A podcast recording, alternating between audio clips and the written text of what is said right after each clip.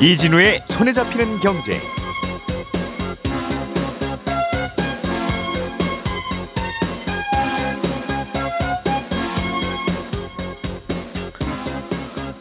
안녕하십니까 이진우입니다. 어제 서울의 강남에 있는 한 아파트에서 다섯 가구를 무순위 청약으로 모집을 했는데요. 여기에 무려 25만 명이 몰렸습니다. 당첨이 되면 시세 차익이 꽤 많은 데다가 어, 이 청약을 할 때 청약 통장도 필요 없기 때문에 이렇게 예, 몰린 건데 가끔씩 나오는 이런 무순위 청약 물량, 이른바 로또 줍줍이라고 표현하는 아파트 물량은 왜 나오는 건지 오늘은 이 얘기를 자세하게 좀 알아보겠고요. 우리나라는 지주회사가 계열사로 금융회사를 두지 못하게 하고 있죠. 이걸 금산분리 원칙이라고 하는데 IT 기업 카카오가 만든 인터넷 전문은행 카카오뱅크가 이 금산분리 원칙을 위반한 게 아니냐는 지적이 있습니다. 카카오뱅크의 지배구조가 어떻게 되어 있길래 이런 주장이 나오는 건지 또 그렇다면 이 문제는 어떻게 풀어야 되는 건지 이 내용도 살펴보겠습니다. 임대주택 사업하시는 분들은 앞으로 임대보증보험이라는 걸 반드시 가입해야 되는데 이게 막상 가입하려고 보면 이런저런 장애물들이 꽤 많다는 지적이 있습니다. 그래서 정부가 이걸 조금 완화시키기로 했다는데 구체적으로 뭐가 바뀌는 건지도 살펴보겠습니다. 8월 12일 목요일 손에 잡히는 경제 광고 몇 개 들으시고 바로 시작하겠습니다. 우리가 알던 사실 그 너머를 날카롭게 들여다봅니다. 평일 아침 7시 5분 김종배의 시선 집중.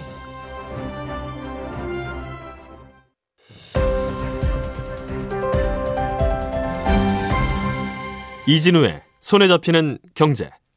네, 경제 뉴스 정리하는 시간입니다. 중앙일보 남국민 기자, 김현우 행복자산관리연구소장, 그리고 손에 잡히는 경제 박세훈 작가 세 분과 함께합니다. 세분 어서 오세요. 안녕하세요. 예, 박 작가님께서 들고 오신 소식부터 보죠. 네. 어, 다섯 가구 파는데 25만 명이 몰려든 서울의 한 아파트에서 네. 무순위 청약이라는 걸 했다고 하는데 이 네. 무순위 청약은 그야말로 뭐 자격 제한도 별로 없이 다 신청하시면 그 중에서 뽑아서 드립니다. 네. 그건가요? 그렇습니다. 몇 년 전까지는 다주택자들도 넣을 수 있었는데 네. 그건 안 되고요. 아파트가 분양되는 지역, 그러니까 서울에 분양되면 서울에 살고 있으면서 무주택자면 누구나 넣을 수 있습니다. 청약 통장 없어도 되고요.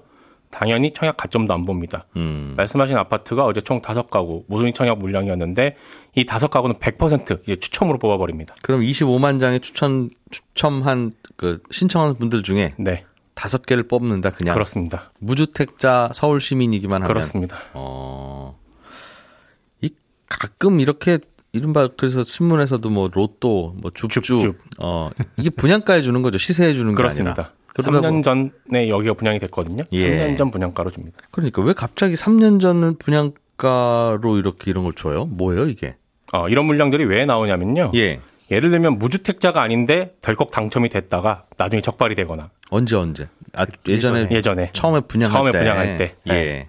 당첨 자격에 이렇게 문제가 생기는 경우가 있고 당첨 자격에는 큰 문제가 없는데 예. 중간에 중도금을 못 넣었다거나 아 입주 시점 거의 다 됐을 때 잔금을 못 치렀다거나 하는 경우가 대부분입니다. 하여간 내몰에 입주인데 뭔가 문제가 있는 분들 그렇습니다. 예. 위장 전입했다가 적발되는 경우도 있는데 요건 범법 행위라서 적발해서 처벌하게 합니다. 음 그럼 그분이 당첨됐던 아파트는 이젠 그럼 압수 회수 그렇습니다. 취소. 아 그런데 네. 그 물량을 영원히 비워둘 수는 없으니까 네.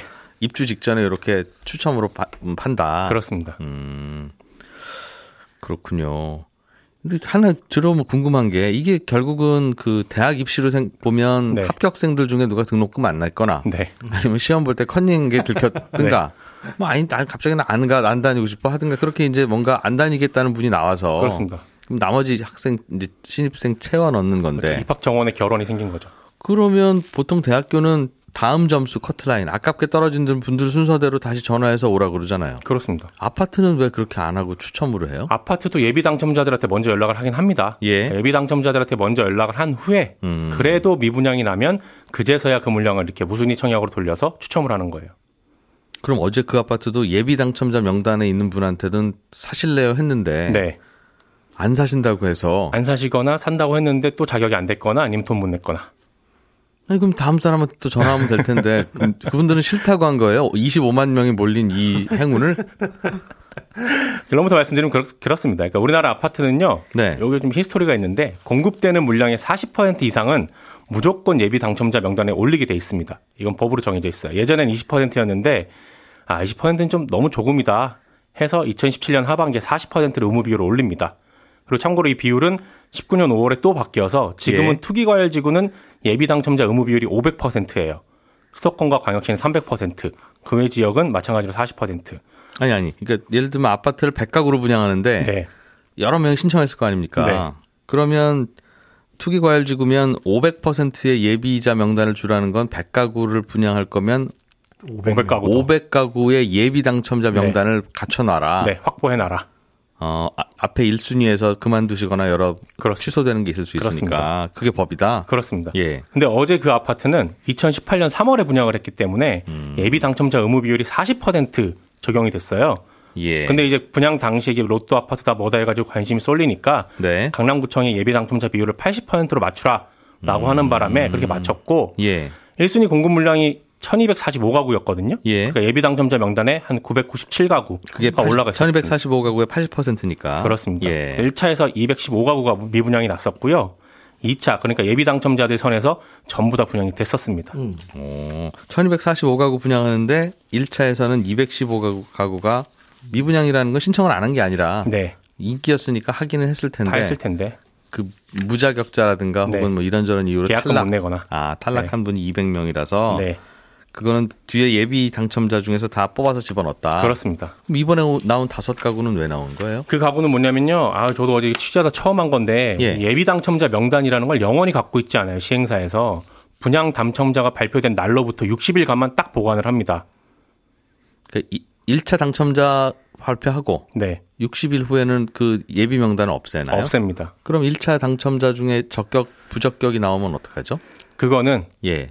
어, 그냥 쭉 모아놨다가 예. 잔금 치르는 시점, 그러니까 입주 시점에 그냥 한 번에 다 발표해 버립니다.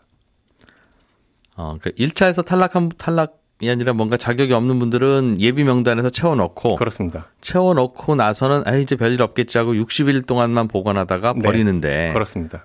그 사이에 또 무슨 일이 혹시 생기면 생길 수도 있죠. 이번처럼 마지막에 다 그렇습니다. 몰아서 입주 직전에 그냥 그렇습니다. 뽑는다. 그렇게 하지 않으면 예. 매번 그 결혼이 발생할 때마다 전화해서 서류 갖고 오세요 해서 서류 검사하고 접수 받고 다시 또 뭐 결혼 생기면 또 연락하고 이런 걸 계속 해야 되기 때문에 네. 그럼 행정 비용이 너무 많이 나간다 라고 해서 60일간만 보관하게 했고요.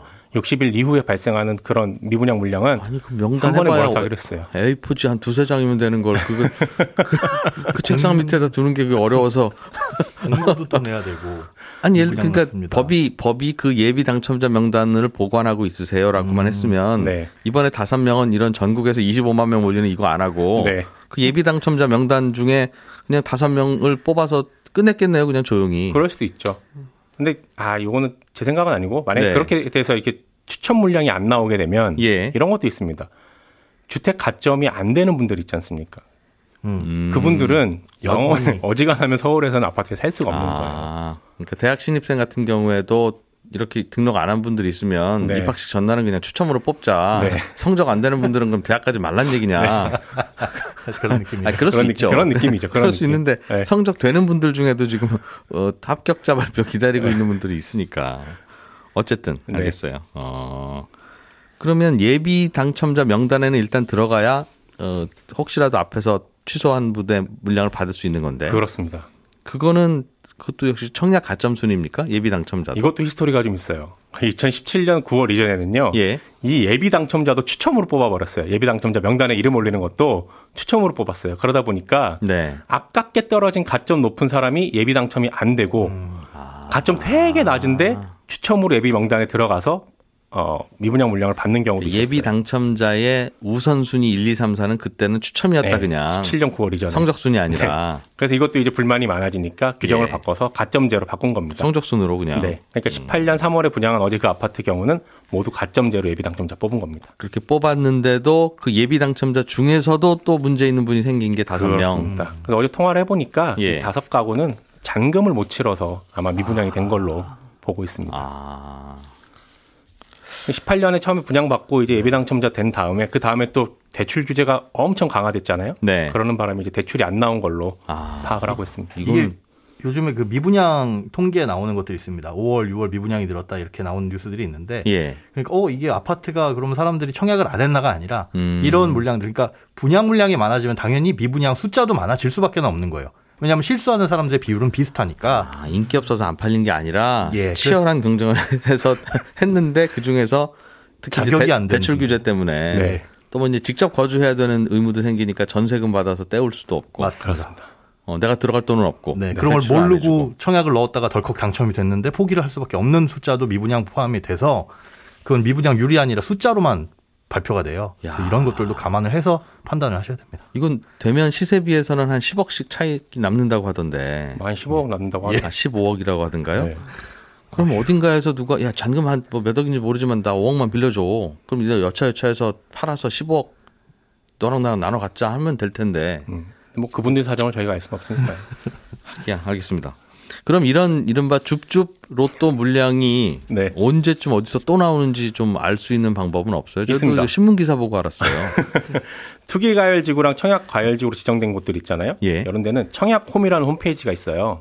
포털 사이트에 청약홈 이렇게 치면 홈페이지가 나오는데 네, 여기 들어가서 왼쪽에 있는 배너를 보면 청약 일정 및 통계가 있고요. 네. 여기 누르면 그 안에 아파트 무순위 청약 정보라는 게 있습니다. 아 아파트 무순위 청약, 청약 정보. 정보. 여기 누르시면 앞으로 이렇게 나오는 로또 줍줍 청약 물량 확인하실 수 있습니다. 언제 나오는지. 근데 이제 조정 대상 지역 아닌 비규제 지역들 있잖아요. 음. 네. 여기는 여전히 시행사 홈페이지나 신문 광고에 공개 모집 광고 나오는 거 보고 음. 아는 방법밖에 없습니다. 어제까지 신청 마감이었습니까? 어제 하루였습니다. 하루 네.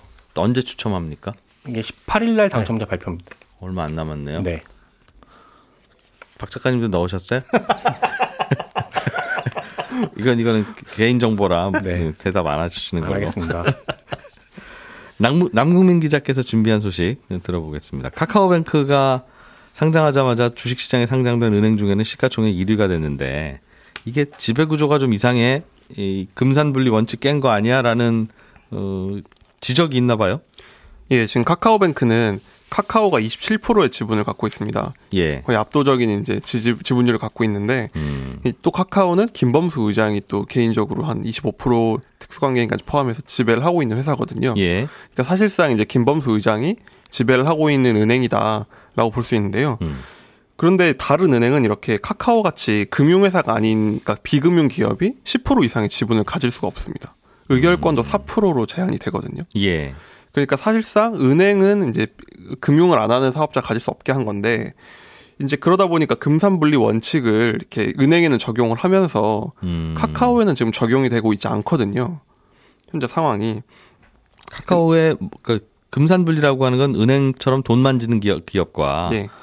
산업 그냥 일반 기업이 예. 서로 같은 울타리 안에 있으면 안 된다. 서로 그럼 봐줄 거 아니냐. 예, 그것 때문에 그런 건데 예. 카카오는 어, 뭐하고 뭐하고 시비인 겁니까? 카카오뱅크하고. 예. 카카오뱅크랑 카카오. 아. 카카오는 이제 비금융 작업. 일반 비금융 산업. 어, 기업이라고 보고. 예. 그래서 이게 왜 이렇게 됐냐면 네. 처음에 이제 인터넷 은행을 만들 때 인터넷 은행 법을 만들 때 예. 이런 인터넷 은행에는 좀 금산분리 원칙을 많이 이제 면제를 해줬습니다. 음. 처음부터 이거를 너무 강하게 적용하면 네. 누가 인터넷 은행 하려고 하겠느냐. 예. 그러다 보니까 은행 중심으로 돌아가는 이 금융업에 좀 경쟁자를 넣어야 되는 거니까 일종의 음. 특혜를 주면서 시작을 한 겁니다. 처음에는. 아, 여기는 금산분리 원칙 예외다. 예. 하기야 그렇더군요. 은행이 은행을 또 하지는 않을 거고. 그렇죠. 그죠? 금융회사 중에 나 저는 은- 인터넷 은행 하겠습니다라고 하면 너도 이미 은행 하고 있잖아. 이제 할 테니까 안 되고. 그러면 사실상 뭐 은행들이 또 은행을 만들게 되다 보니까 안 되고 그렇다고 산업자본이 만들면 금산분리 원칙이라 안 되면 예. 도대체 누가 그럼 새로운 은행을 할 수 있느냐? 그렇죠. 아, 그래서 예. 사실 처음엔 이게 마치 지금 3대 통신사가 있는 시장에 예. 알뜰폰을 넣는 느낌으로 그냥 이렇게 조그마한 아. 은행들이니까 아, 봐줘, 봐줘, 봐줘 예. 이렇게 해서 처음에는 그랬던 건데 이 문제는 4년 만에 카뱅이 너무 커졌다는 거죠. 아, 처음에는 알뜰폰 정도를 기대를 했는데 아이, 그 쟤네는 금산분리 봐주자. 아유, 쟤뭐, 아유, 뭐 좀 하겠니? 생긴 거 봐라. 이제 이랬는데, 예. 오, 지금은 오, 문제는 카뱅도 1등인데 카카오도 너무 10배 정도 커졌거든요. 아, 그. 그러니까. 그러다 보니까 이 본체도 커지고 이 은행도 커진 너무 상황이다 보니까 이거 특혜 주고 시작했더니 음. 네. 시장을 다 먹을 수도 있겠다라는 위협감이 드는 거죠. 뒤늦게. 그러니까 뉴스에 보니까 왜 카카오는 되는데 삼성은 안 되냐. 예. 그런. 그런 기사가 있더군요. 그러니까 그 느낌은 마치 야 카카오나 삼성이나 이런 뉘앙스가 포함된 거예요. 그러니까 얼마나 카카오가 빨리 성장한 겁니까? 정말 저도 시- 주가를 보니까 10배 올랐더라고요. 그. 그렇군요. 그러니까 기존 은행들이 불만이다. 예. 음, 또 기존 은행들은 다른 불만이 또 있, 있어요? 이제 기존 은행들은 지분이 이제 이렇게 나눠져 있다 보니까 예. 여러 가지 지분이 나눠져 있으니까 좀 이- 리더십이 없다는 얘기가 있습니다. 주인 없는 은행이란 말 많이 쓰는데 네. 그러다 보니까 요즘은 이제 이렇게 산업자본이랑 합쳐도 예전에는 그렇게 큰 이득이 없었는데 음. 요즘은 이렇게 카카오랑 카카오뱅크가 붙으니까 엄청난 시너지가 나오잖아요. 주인이 열심히 경영할 수 있다는 거죠. 그렇죠. 그리고 이제 카카오와 이제 접목시켜가지고 많은 사업도 할 수 있고. 그런데 은행들 입장에서는 우리는 그런 뭐 강력한 플랫폼이 있는 기업이랑 뭘 할 수도 없고 불리하다라는 불만이 나오고 있습니다. 음, 우리는 예전부터 은행이어서 할 수 있는 게 홈페이지 만들고 앱 만들고 이거밖에 못 하는데 예. 저 친구들은 이미 다른 사업으로 사용자들을 많이 끌어들였다. 그렇죠. 그런 불만이 또 있다는 거죠. 음. 그리고 이제 또 지분율이 워낙 낮 주인 없는 은행이라는 얘기를 들을 정도 지분율이 낮다 보니까 대주주 지분율이 예, 대주주 예. 지분율이 낮으니까 이제 정부의 개입이 있어도 누가 이렇게 방어를 해주거나 이제 음. 이겨낼 수 있는 힘이 별로 없다 보니까 예. 이런 사업 전략이나 이런 것도 좀 마음대로 하기 쉽지 않다라는 음. 불만이 나오고 있죠.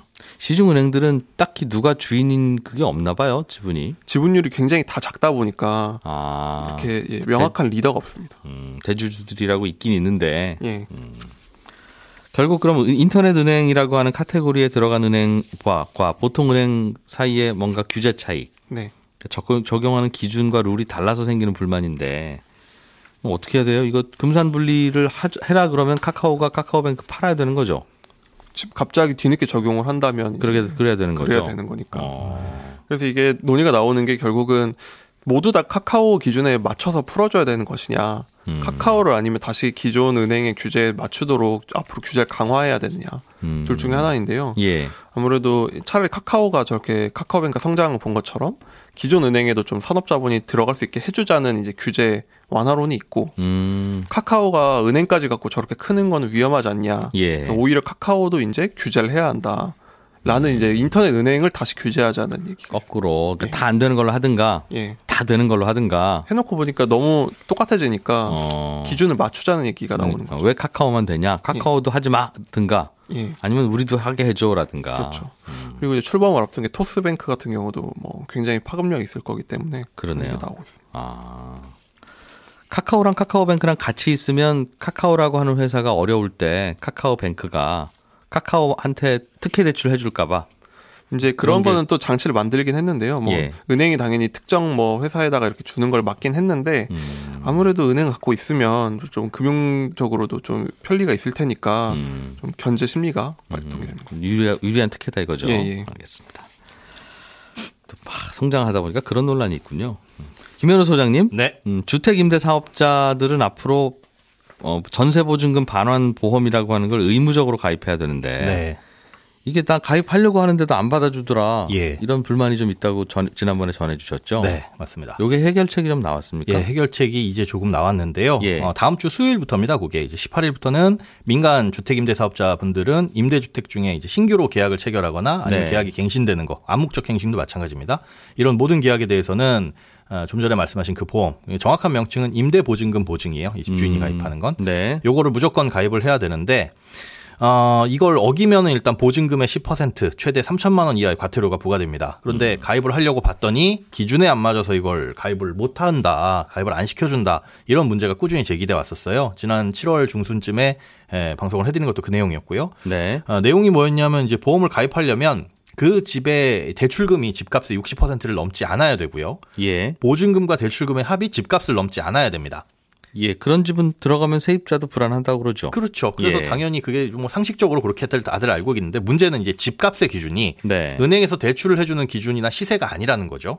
뭐냐 하면 음, 공시가의 일정 비율을 집 곱한 걸 집값으로 봅니다. 네. 근데 이때 이 공시가의 일정 비율이라고 하면 아파트 같은 경우에는 130%, 예. 뭐 단독주택은 150에서 170, 오피스텔은 120 이렇게 되는데 음, 이 공시가는 시세보다는 싸잖아요. 예. 하지만 그 싼 공시가를 점점점 어, 시세로 올리는 공시가 현실화율이 현재 적용되고 있고 음. 올해 적용된 공시가 현실화율을 보면 재산세를 부과를 할때 어, 아파트 같은 경우에는 70%, 단독주택은 56% 정도였거든요. 예. 그러니까 이걸로 계산해 보자면 여기서 발세 여기서 이제 가입하는 가입할 수 있는 집값으로 보는 건 아파트는 한 시세의 91%, 음. 단독주택은 84에서 95%입니다. 그러니까 결국 얘기하자면은 시세보다는 낮은 가격으로 평가가 된다는 거죠. 아, 그 대출금과 전세금 합쳐서 시세를 넘지 말아야 돼라는데 네.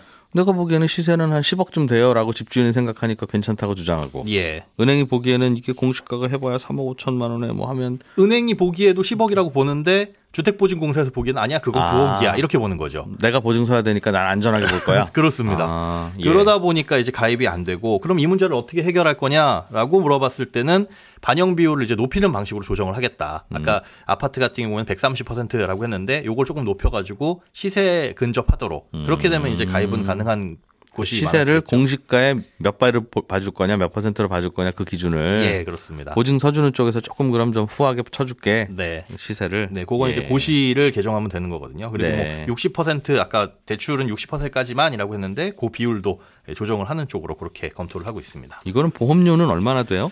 이 보험료 같은 경우는 그렇게 사실은 크게 비싸지는 않아요. 그러니까 예. 보증금이 1억 정도면 1년에 한 10에서 40만 원인데 왜 예. 10에서 40만 원이냐? 집주인의 신용도에 따라서 달라집니다. 이것도 좀 불만이 많은 게 예를 들면 5억 전세면 그럼 50만 원에서 200만 원 사이다. 그렇죠. 음. 음, 그 밴드는 굉장히 크죠. 그런데 이 집주인의 신용도를 본다고 말씀드렸지만 임차인, 그러니까 네. 아, 세입자가 가입을 할 때는 신용도를 보지는 않습니다. 음. 어, 그래서 이 부분에 대해서 형평성의 차이가 있다. 그리고 이 보증료율에 대해서도 어, 집주인 같은 경우는 1.5%를 좀 넘어요. 예. 음. 그런데 세입자는 그보다 싸거든요. 그래서 이 부분에서도 왜 우리는 똑같은 보험을 비싸게 내야 되냐라는 불만도 있고요. 예. 물론 이 보험료를 집주인이 75% 그리고 세입자가 25% 이렇게 나눠내는 걸로 현재는 되어 있습니다. 아, 그렇게. 네. 이건 그럼 주택 임대 사업자 즉 그 그냥 일반 집주인은 아니고 네. 집주인이 주택 임대 사업자 등록을 한 분들에게만 오늘 해당되는 얘기였어요? 그렇습니다. 지자체에 주택임대 사업자로 등록하신 분들에 대해서만 예전에 4년짜리, 8년짜리 이렇게 있었잖아요. 음. 예. 어, 거기에 이제 해당되시는 분들만 그리고 음. 8월 28, 8월 18일 이후로 신규 계약이 체결되거나 갱신되는 경우만 예, 해당이 되는 예, 그런 사항입니다. 그래서 좀 집주인들은 그거 넘기려고 9월달, 10월달이 계약 만료인데 세입자하고 얘기해가지고 지금 다시 빨리 씁시다. 8월 18일 전에. 예. 그럼 보증보험 안 해도 되니까. 일단은 예, 그렇게 예, 넘어가는 거죠. 그렇게 하기도 하시더군요. 네, 손에 잡히는 경제 여기서 마무리하고 11시 5분부터 이어지는 손에 잡히는 경제 플러스에서 또 만나보겠습니다. 영화 산업 이야기 좀 해볼게요. 플러스에서는요. 11시 5분에 다시 오겠습니다. 이진우였습니다.